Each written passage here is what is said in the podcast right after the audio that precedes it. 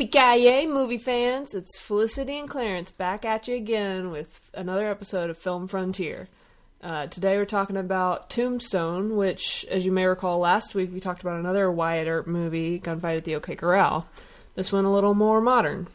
This one is from uh, 1993. It stars Kurt Russell and Val Kilmer, uh, directed by George P. Cosmatos, although we'll uh, get back to that later.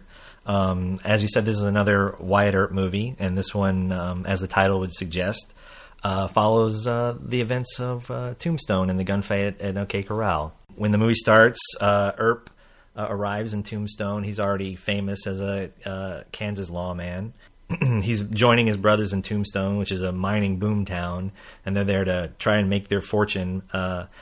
And they do so by buying their way into a faro game in a saloon, and they get 25% of the house take eventually they run afoul of the Cowboys, who the narrator at the beginning of the movie, uh, which is Robert Mitchum, tells us is the first example of organized crime in America. Um, this leads to the gunfight at the OK Corral, which comes about halfway through the movie, which is unusual as most Wyatt Earp movies end with the gunfight. Yeah, I was surprised when we watched it. This was another one, by the way, that I hadn't seen Right, before right. this this viewing, which I know everyone loves this movie, and I probably should have seen it before now.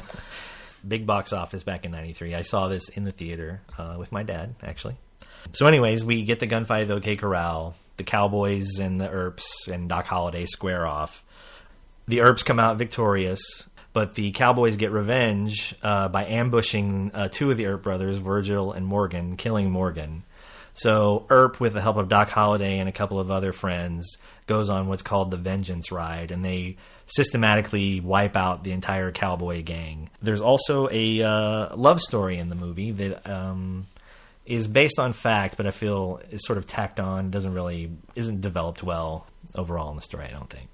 I agree, and we can get into that more later. What was your impression this time watching it around? Um, it's a very watchable movie. I I've never been a huge fan of it. I know it's really popular with a lot of people. Um, I didn't care for it much in '93. I feel like it's as much as they try to add like shades of gray to the story of making Earp, you know, Earp's infidelity in the movie, and they're just looking out for themselves in the beginning. They don't want to be lawmen anymore. I feel like it's really just a, a good guys versus bad guys, uh, kind of a crowd pleaser, shoot 'em up cowboy Yeah. movie. If There's any- nothing wrong with that. I'm sorry. Go ahead. If anything, I, I kind of felt more like Gunfight at the OK Corral had more shades of gray and more moral complications with the characters. This one felt very much like, oh, you got Kurt Russell as a hero. Right. I don't really believe he's going to do too much bad, even though you do mention the, the infidelity. But that love story was handled strangely. Yeah. it mostly amounts to music cues Yes. telling you, oh, this is the love story now, and here's how you should feel about It's it. It's very Mickey Mousey romantic Yeah. Mm-hmm. song plays, and so now we must buy that they're the perfect couple. right, and- right. It's a little bit hokey. Yeah. But you still kind of there are moments where you feel bad for his uh, original love interest. Yes. Who is his? They call his wife, and I think in real life was a common law wife, and they weren't actually married. Um, but she's uh, addicted to laudanum, which is like an opium. Uh, based drug, and she's you know they they try to I guess make her look bad by being hooked on that, but they do give her a few moments of her own where, where you feel sorry for her Yeah, as well. where she talks about how lonely she feels and how she just wants a little joy in her life, Right. and he's and Wyatt is never around to provide that for her. Right. And he's out uh, riding with uh, Dana Delaney's character Josie, who's an actress who comes to town, um, part of an acting troupe, and plays at the famous Birdcage Theater in Tombstone. Um, her character, I thought, was uh, more modern for a western. I mean, she's sort of independent, doesn't want to be, doesn't want to settle down. She wants to travel and live on room service, as she says. I actually have a quote from um, the New York Times critic Stephen Holden Mm-hmm. about her character. Um, he says, especially when the movie tries to imagine a more enlightened role for women in the Old West, the screenplay begins to strain. Yeah. So it it felt It- like an outlier in the movie. Like it seemed obvious. It seemed like it, it was a knowing. Like this is a more modern woman. yeah. Yeah. Can't you guys see what we're doing with, with Yeah. this part? Def- yeah, I definitely see that. Yeah. Um, what were your overall impressions? I think my original reaction after seeing the movie was it's an above average '90s Right, movie. right. right. I mean, that's a that's a young person's impression. of the movie. It, it felt in the line of a lot of those movies from the era of crowd pleasing blockbuster, even though it is a, a Western historic Right. story. Yeah, Unforgiven came out the year before, and I think this is sort of a step back from that type of movie. Whereas Unforgiven is sort of examining the genre. This is more just here's a rip roaring western with colorful characters and you Yeah, know a lot of great action. yeah yeah Um, you know, they tried to shoehorn in the love right story in a, in a very Hollywood kind of way. yeah it kind of disrupts the movie and and both of the women in Earp's lives always kind of pop up after some action scene or something and the music cue hits again and we're supposed to see that he's torn between the two of them but it doesn't really work you know i mean i know they're trying to be historically accurate to an extent but you almost could have just done without the without that storyline Yeah. and in fact the other wives are just sort of They're completely background. Yes yes not developed at all There's like even one line at the beginning when the wives all meet. They're like, "We could all be sisters," Right. And that's what it seems is like. They're all just look alike people in the background. yes completely in, indistinguishable from each other Although, I mean, we're talking about the relationship with the women, but Hmm. I also didn't think the relationship among the brothers or even between Wyatt and Doc was as well developed as in, like, Gunfight at the OK Corral, for instance. right It didn't, even though the brothers are more of a presence in this movie, it somehow the the relationship wasn't as strong for me. And I, when we first get introduced to Wyatt and Doc, they're they're naturally already friends, and I didn't really feel like we built into their relationship. Like, mm-hmm. why are they friends? Why does Doc feel the need to like risk his life for these guys? Right. Now, granted, this movie takes place after they've met and, and you know, already have become friends, but really there's no example of what, what their friendship is based on. I think there's like a few di- lines of dialogue that try to say, oh, he makes me laugh, or we are friends. Like, it's just trying to convince the audience that they're, they're buddies, you know, you don't need any But is example it a, of it. Is it a uh, I will throw my life on the line for you kind of Right, friendship? right, Like, right. You I just have like to- Those kind of friendships where it's life or death, you're not reminding each other every other Yes. minute. We're friends, remember?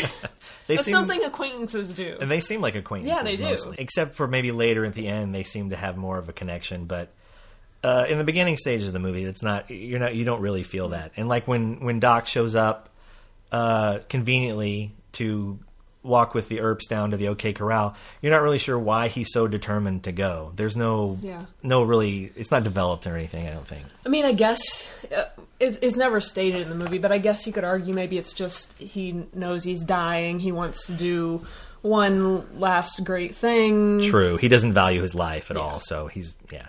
Yeah. It's not really a risk for him to Right. go down there.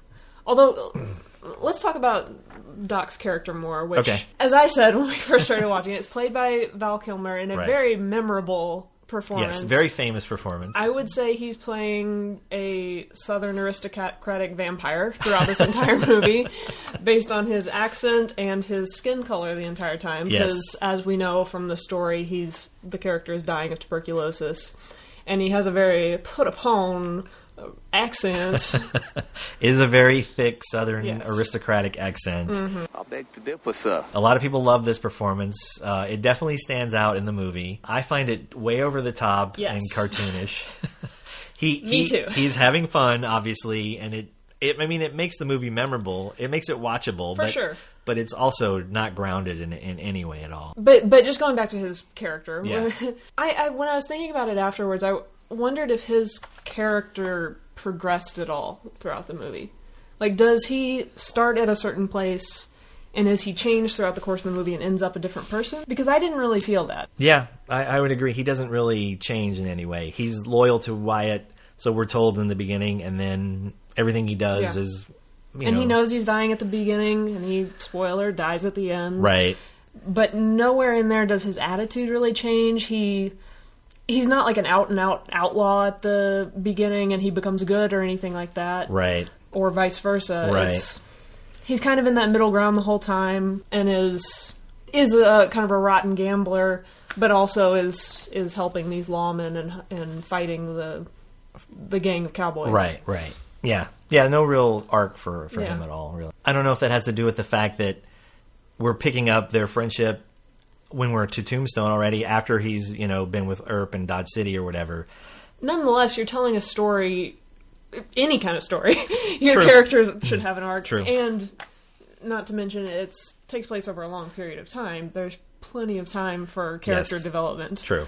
That's a fair point. Yeah, even Kirk Douglas, I believe, has a, a you know definite arc Yeah. in a gunfight at OK I would say Corral. so. In '93, there were two Earp movies in production. Uh, this one and one starring Kevin Costner, directed by uh, Lawrence Kasdan. We could really do a whole series of just Wyatt Earp Doc Holliday movies. There's plenty out There, there. there are a lot of them. Yeah. Um, this one beat uh, Wyatt Earp to the theaters. Uh, this one came out in Christmas '93, and, er, and the Costner film in the summer of '94. And this one cleaned up at the box office, completely blew the other one out of the water. But that this one uh, has stood the test of time, I would say, in terms of staying in the audience's memory. Like it plays on, you know, TNT or AMC all the time, and, and, and everybody's saying, I'm your Huckleberry. yes, Which is one of Val Kilmer's lines, Yes. in case you didn't pick up on the accent. which you can get on a coffee mug or Mm-hmm. T-shirt, uh, in, uh, if you would like. I'm your huckleberry. This movie is also a troubled production. Um, the screenwriter Kevin Jarre was the original director, and he shot I think three or four weeks, and then he was fired by the producers, and they brought in George P. Cosmatos to direct.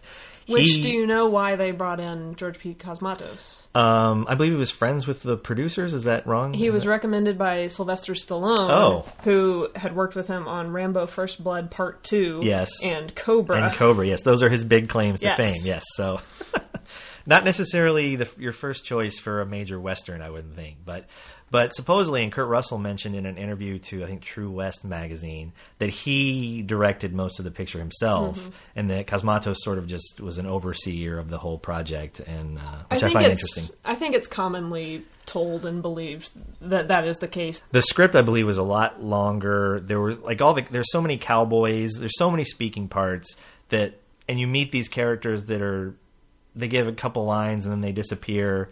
There must have been so much left on the cutting room floor. Maybe they cut down the script once Jarre was gone and kind of just streamlined it into an Earp Doc Holliday movie and didn't focus on these other characters. Yeah, it was strange. It felt like there was a lot of missing parts and like you say characters coming out of nowhere and you pointed out like there are some some name actors you see that were a big deal in 93 that Yeah. are have bit parts. Right. Thomas Haden Church and John Corbett, who were on Wings and uh, Northern Exposure at the time. I mean, you know, they were very recognizable to a '90s audience, and And could potentially have big parts there in the um the gang cowboys. yeah, yeah, But but yeah, just no real scenes with them. right. They they show up for a couple scenes give a few lines, and then but you don't really get anything developed out of them. And then there's also the two guys that go that are friends of Earp and Doc Holliday, uh, Turkey Creek Jack Johnson and Texas Jack Vermillion, who go on their ride of vengeance at the end. And those guys, you just sort of get introduced to them, and then all of a sudden they show up and They play a big part in Yes. the third act. and they're willing to risk their lives for Earp, but Yeah. you don't really know why. Right. So you I- what? Honestly, I, I got more of a motivation from them than I did from Doc because they had a character development. They were bad guys that saw the error of the ways. They saw the, the Yeah. cowboys um, scaring women and kind of needlessly slaughtering people, and they say, "Oh, Right. we don't want to be a part of this. We thought it was just a fun time gang.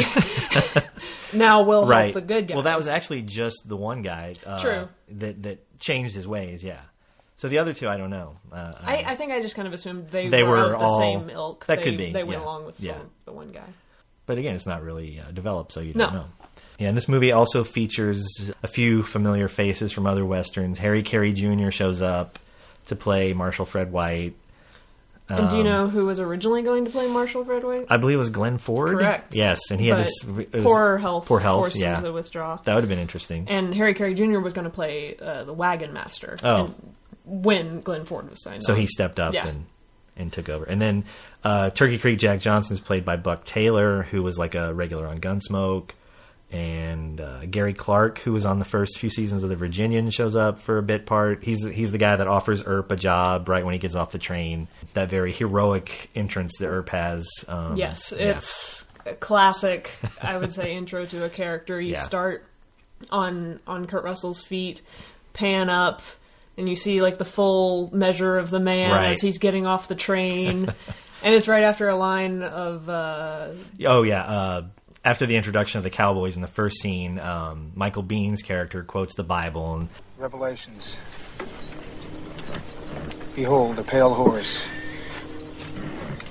The man who sat on him was death. And hell followed with him. but that yeah that follows uh, leads right into Kurt's introduction. So you know Mm-hmm. it's you know epic. yeah you know something's coming. Um, Did you know who was originally cast as Wyatt Earp? um, no, I don't. Richard Gere. Richard Gere. Yes. Interesting. And Willem Dafoe as Doc Holliday. Really? But Buena Vista refused to distribute the film if Willem Dafoe is uh, attached because of his controversial role in Last Temptation of Christ. Oh wow. Yeah. Wow.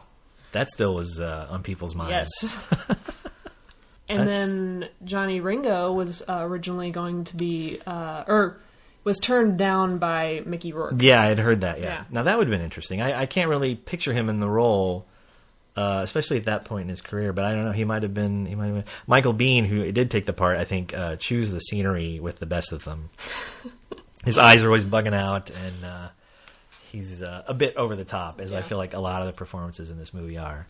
Michael Biehn has been exactly Byronic as Johnny Ringo. The way the script is written, there's a lot of people talking about Ringo, how crazy he is. And as an actor, if I have the rest of the cast telling the audience how dangerous I am, then I don't have to walk around with a chip on my shoulder. You know, the worst thing to do when you're playing a bad guy is to play a bad guy. You just you're playing who you are, and your actions kind of speak for themselves, and uh, people can decide whether those are bad actions or not bad actions. But Mickey Rourke could have been over the top too. Definitely. Or sub in Willem Dafoe. Equally probably as scenery. I. I wonder what that would have been like. I can picture that one. Yeah, I can't really see Gere Yeah, me as either. Earp. Uh, Kurt Other Ru- than he's like a natural good guy. yeah, yeah. But Kurt Russell, I think, makes a good, very good Yeah. Earp. Um, And with both Kurt and Val, you have two Elvises. that's right. Together. That's right. I don't know how often that has happened. And I had heard that John Carpenter had been offered this at one point. I don't know if maybe that was after Jarre got fired. Maybe he would, was offered to come in as a replacement since Yeah. his relationship with Kurt Russell. Um, but that could have been interesting. I know he's a fan of westerns, um, so who knows what that might have been like. oh, another face that turns up is uh, Billy Bob Thornton. Oh, that's right. is, who is almost unrecognizable, Yeah. I'd say. It's early in his career, Right. Couple pounds heavier, I think we can say. Something on your mind? And uh, I read that apparently he ad libbed all his lines. Oh. That they just told him to come in and be a bully Oh, that's interesting. and just improvise. Well, his dialogue is it feels very authentic to him Yes. in a way. Um, God damn it, Junior, how many times am I going to have to tell you to keep that damn cigar out of my face? Huh? Christ almighty, it's like I'm sitting here playing cards with my brother's kids or something. You nerve wracking sons of bitches. it feels, feels very southern, um, Yeah. and it's we had a, a conversation about this. Yeah. That I I think you've said that you could really picture Billy Bob in a western. Sure. Because he's he's just got one of those characters. Yeah. And I was a little more. Is he too southern almost to be in a western? I think that he would have to be called out specifically as a southerner character in the western. Right, He's, right. He's Arkansas Joe or whatever. Right. And just because I think his accent would not match with everyone else's. Not that it's a accent that would not exist in a western, just that it would be so different, different than everyone else's. Yeah, in the way that Doc's, I think, is different. Yes. that he's from a Georgia plantation Mm-hmm. or, or wherever he was from. Is that a fact? Do you want to talk about uh, the music at all? I mean, I don't want to because Jerry- I wasn't that into it. Yeah, I didn't care for the score. Jerry Goldsmith was originally offered the the job, and He I think great. He would have been amazing. Yeah. He, he's done a number of great Western scores as well as you know dozens of other movies. Um, but I think it was a scheduling conflict, and I think he recommended Bruce Broughton, who did do the Mm-hmm. Yeah. score. I think that's how you pronounce his name.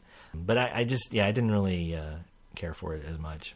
I think it might have helped to have Jerry Goldsmith. Um, in there to smooth things over, and the uh, mustaches in this movie, the facial hair, Yes. all supposedly authentic. And it shows. Yeah, yeah. I, it was impressive. Yeah, Because you see a fake mustache and you know it's a You- fake yeah. mustache most of the time.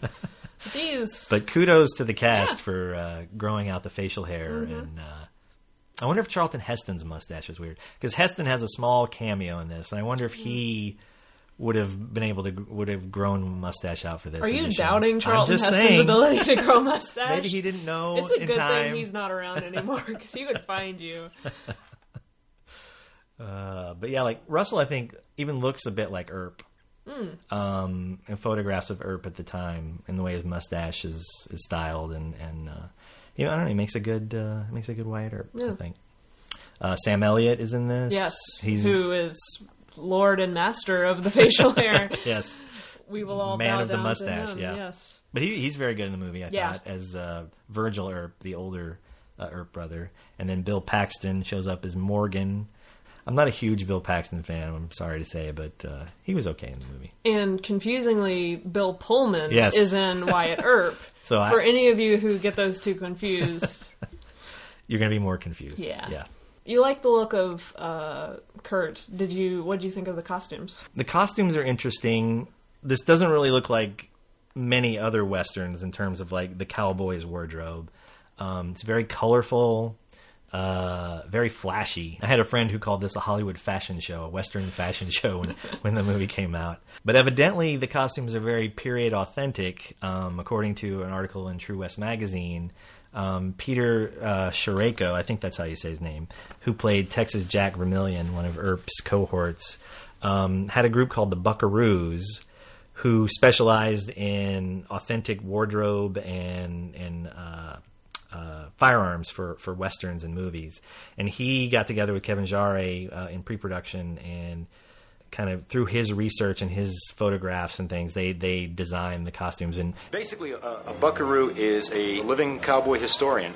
They're much better than hiring just a regular extras off the street because these guys come equipped with their costumes, their horses, their period saddles, and their guns. They know how to ride horses, they know how to handle the guns safely. It alleviates a lot of headaches for the production company, and they look good. I called one guy from Montana, and he was all excited. He says, I want to come down and work on Tombstone. I just, I, I love the whole concept of the film. And I said, Well, you know, you're going to have to live in a tent. And he said, Live in a tent? I was just bringing my bedroll down. The Buckaroos are out there 50 strong, living in tents, and when we're shooting nights, they're sleeping during the day in those tents. It's 115 degrees. They're part of what's going on. They bring all of that to the set. and Jarre wanted a very colorful shirt, you know, shirts for all the cowboys, and they all have pur- bright purple and blue and reds, and and they all wear those red sashes, and I don't know, it's a, it looks a bit um, out there sometimes, but uh, It didn't really bother me. didn't bother you. No. Okay, maybe I'm just used to other Hollywood Sure. westerns and getting it wrong. I guess I don't Yeah, know. that's a fair point. put on the costume, and that's when it all begins. And that's when it all changes. You see Val walking in and out of here with a straw hat and a pair of Bermuda shorts and a pair of thongs on at night. When he comes out of that trailer with that pallor and he's sweating and he's got all those clothes on and packing those guns, it's a different man. I happen to believe if you make it right for the people that know the difference, then the other people are going to get a lot more out of it at the same time. I read that he also, because Kevin Jarre wanted such realism in the costumes, uh, he wanted the real wool, Yes, which, given that they were in Arizona, was rather uncomfortable. Prob- and uh, sure. Val Kilmer said that they had a thermometer on set at one point in the Birdcage Theater um, set, and at one point it read 134 degrees, Wow. and they're in the wool costumes. And uh, he even suggested jokingly that that was the reason Doc Holliday killed so many people. he said it's just like he wore wool, he wore wool in the summer in the Arizona Territory, and that made him mad. that probably looks like he was why it looks like he's going to die. I mean, yeah, he is sweating up a Yes, storm. he is pale and sweaty and uh, sickly. And it probably helped to be in that, those wool costumes in that heat. Another thing about the costumes, the other uh, Wyatt Earp movie that was in production, and there was that, and I think Geronimo, two competing Geronimo films were in pre-production, and they had uh, gotten uh, all the uh, the Western costumes from the wardrobe houses in Hollywood. They had they had you know confiscated them. So when the Tombstone costume designer was going around trying to find things, they couldn't find anything and had to make everything from scratch. Uh, and Stetson produced all their hats and I'm sure that was expensive. yes, I'm sure. Yeah, I think the costume budget. I want to say it was like four hundred thousand dollars or something like that for this movie. Um, but it shows. I mean, it's very different uh, from most westerns in terms of the look of, of the cowboy gang in particular. I mean, the Earps are mostly mostly in suits, so you know.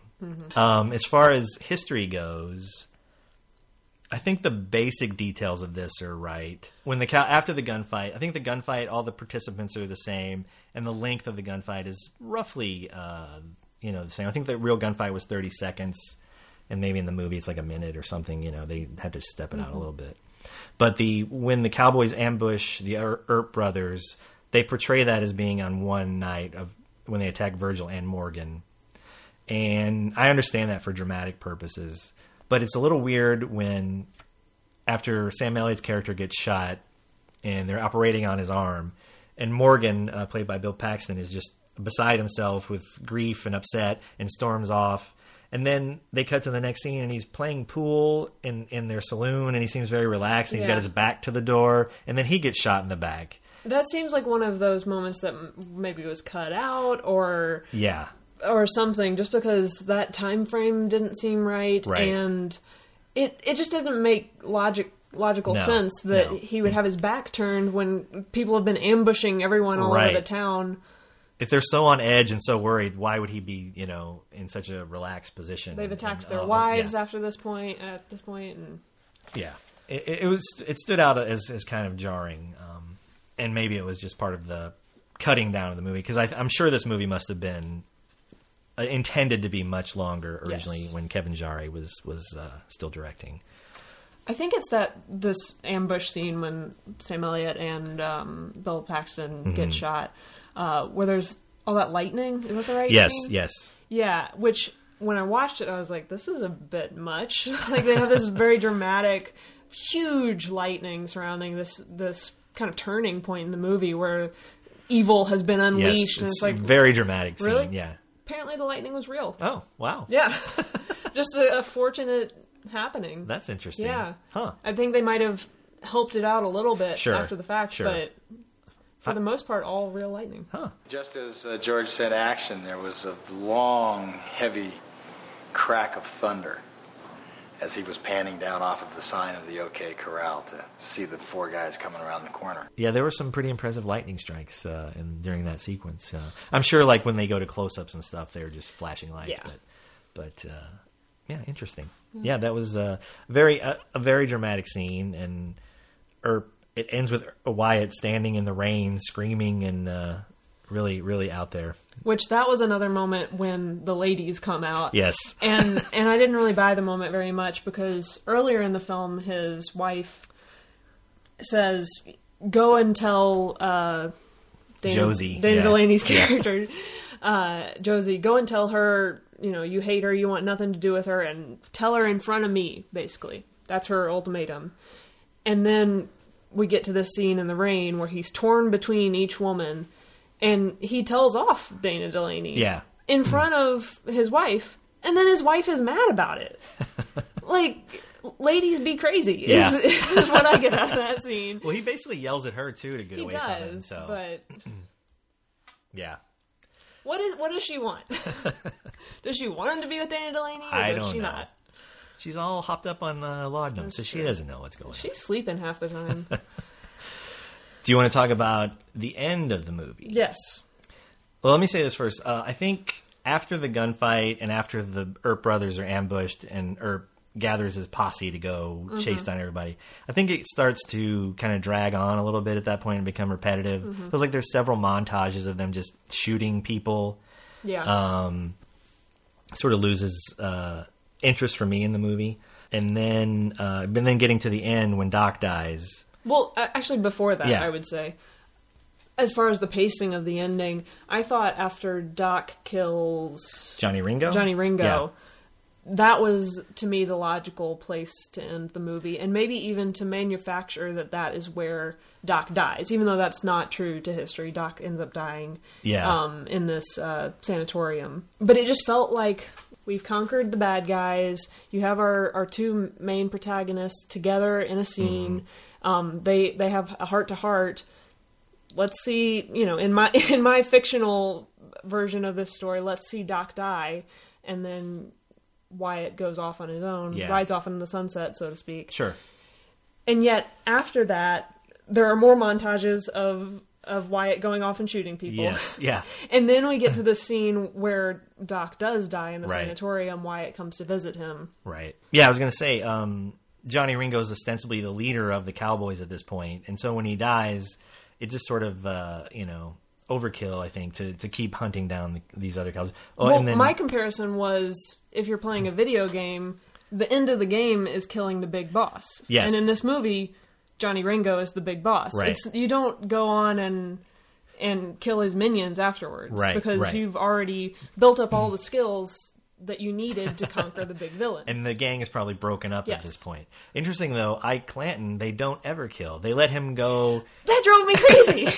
there are three times when they could have killed him Mm-hmm. and stopped a lot of the destruction he personally call, causes, and yet they just let him go. Yeah, And and yet there are all these other guys that they, you know, kill right away, and it made no sense to yes, me. they're just random guys that you've never seen before getting blown away, and and Ike, who they've had multiple run-ins with, they just let him right away. And I I think the movie's trying to uh, adhere to history at times, and then other times have it its own way. Like Ike, I believe, died in Mexico. And maybe Earp didn't kill him, so maybe they decided, oh, we don't want to have him kill Earp. Although it seems weird in the, the logic of the film. Uh, but also the scene with Earp and Doc at the uh, sanatorium. I read that Earp never visited him at the Oh. sanatorium. I don't know if that's true or not. I read on a website somewhere that, uh, that he had never visited Some him. So that's a manufactured Yeah. scene. and also Johnny Ringo, um, just a little historical trivia for him. He was found dead uh, by a tree, like in the movie, but they don't know how he died, and, Hmm. and people assume it was suicide. I don't know if Doc ever got him or not, but Yeah. the movie certainly uh, says that he is. And they're sort of uh, mirror images of each Mm-hmm. other. I think Doc like understands Johnny Ringo, and they quote Latin to each other, and- Right. and, uh, are both the the most skilled gunmen of their peer group. You must be Doc Holliday. That's the rumor. You retired too? Not me. I'm in my prime. Yeah, you look it. You must be Ringo. Look, darling. Johnny Ringo. The deadliest pistolier since Wild Bill, they say.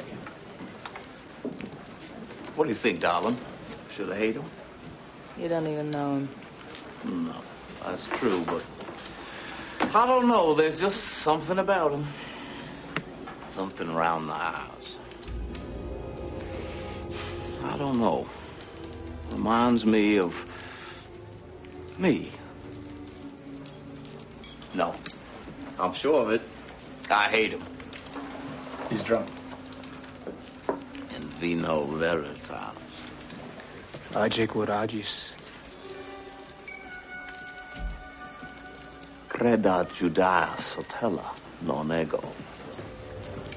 Juventus Stultorum. Magister. In requiescat. Come on, boys. We don't want any trouble in here, not in any language. That's Latin, darling. Evidently, Mr. Ringo's an educated man. Now I really hate him. Um, and then after Doc dies, and we get the line of him looking at his feet, I'll be damned. This is funny. Saying "that is funny" or "I'll be damned" or something. he and he kind of laughs. yeah, which I which you said was probably a reference to him wanting to die with his boots on.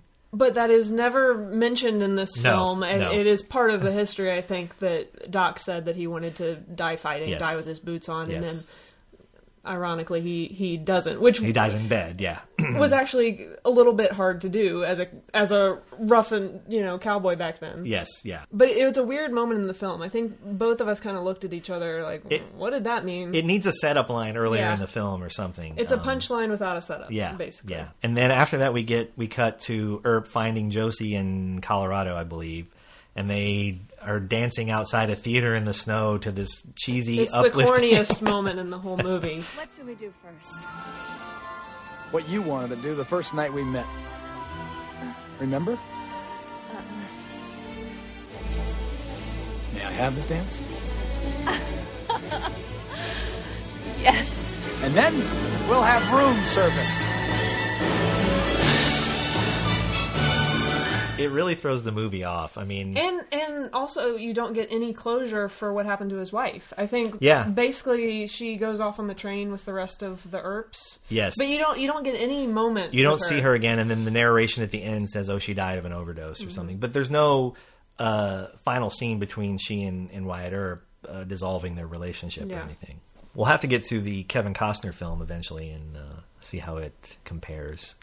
I know that film covers like Earp's entire life, so Oh, boy. yeah, Can't wait. it's an epic. Yeah, it's a long one. Little baby Wyatt. We'll have to get you uh, some tea and coffee to keep you awake. What else do you have to say about this one? I think that's that about wraps it up for this one. Yeah. Um, yeah, as a watchable film, it's it's fun in, in parts, but I don't I don't think it's like a classic or, Stone, No. or anything like that. Mm-mm. Yeah, But an interesting example from recent history. yeah, from the mid '90s or the early '90s Western boom. And Kurt Russell does a stand-up job. Yeah, Kurt Russell, Val he's- Kilmer is in it. Yeah, uh, yeah, that's true. Uh, Kurt, uh, Kurt's always pretty reliable. Yeah, I think. Yeah. Yeah. And now he's Santa Claus. Yeah. So you got that to look forward Yeah. to. All right, I guess that wraps it up uh, for this week. Yeah. Uh, we'll be back uh, soon with another uh, Western classic, or maybe not so classic. Signing off is me, Felicity, Clarence, and the spirit of Clint Eastwood. Adios.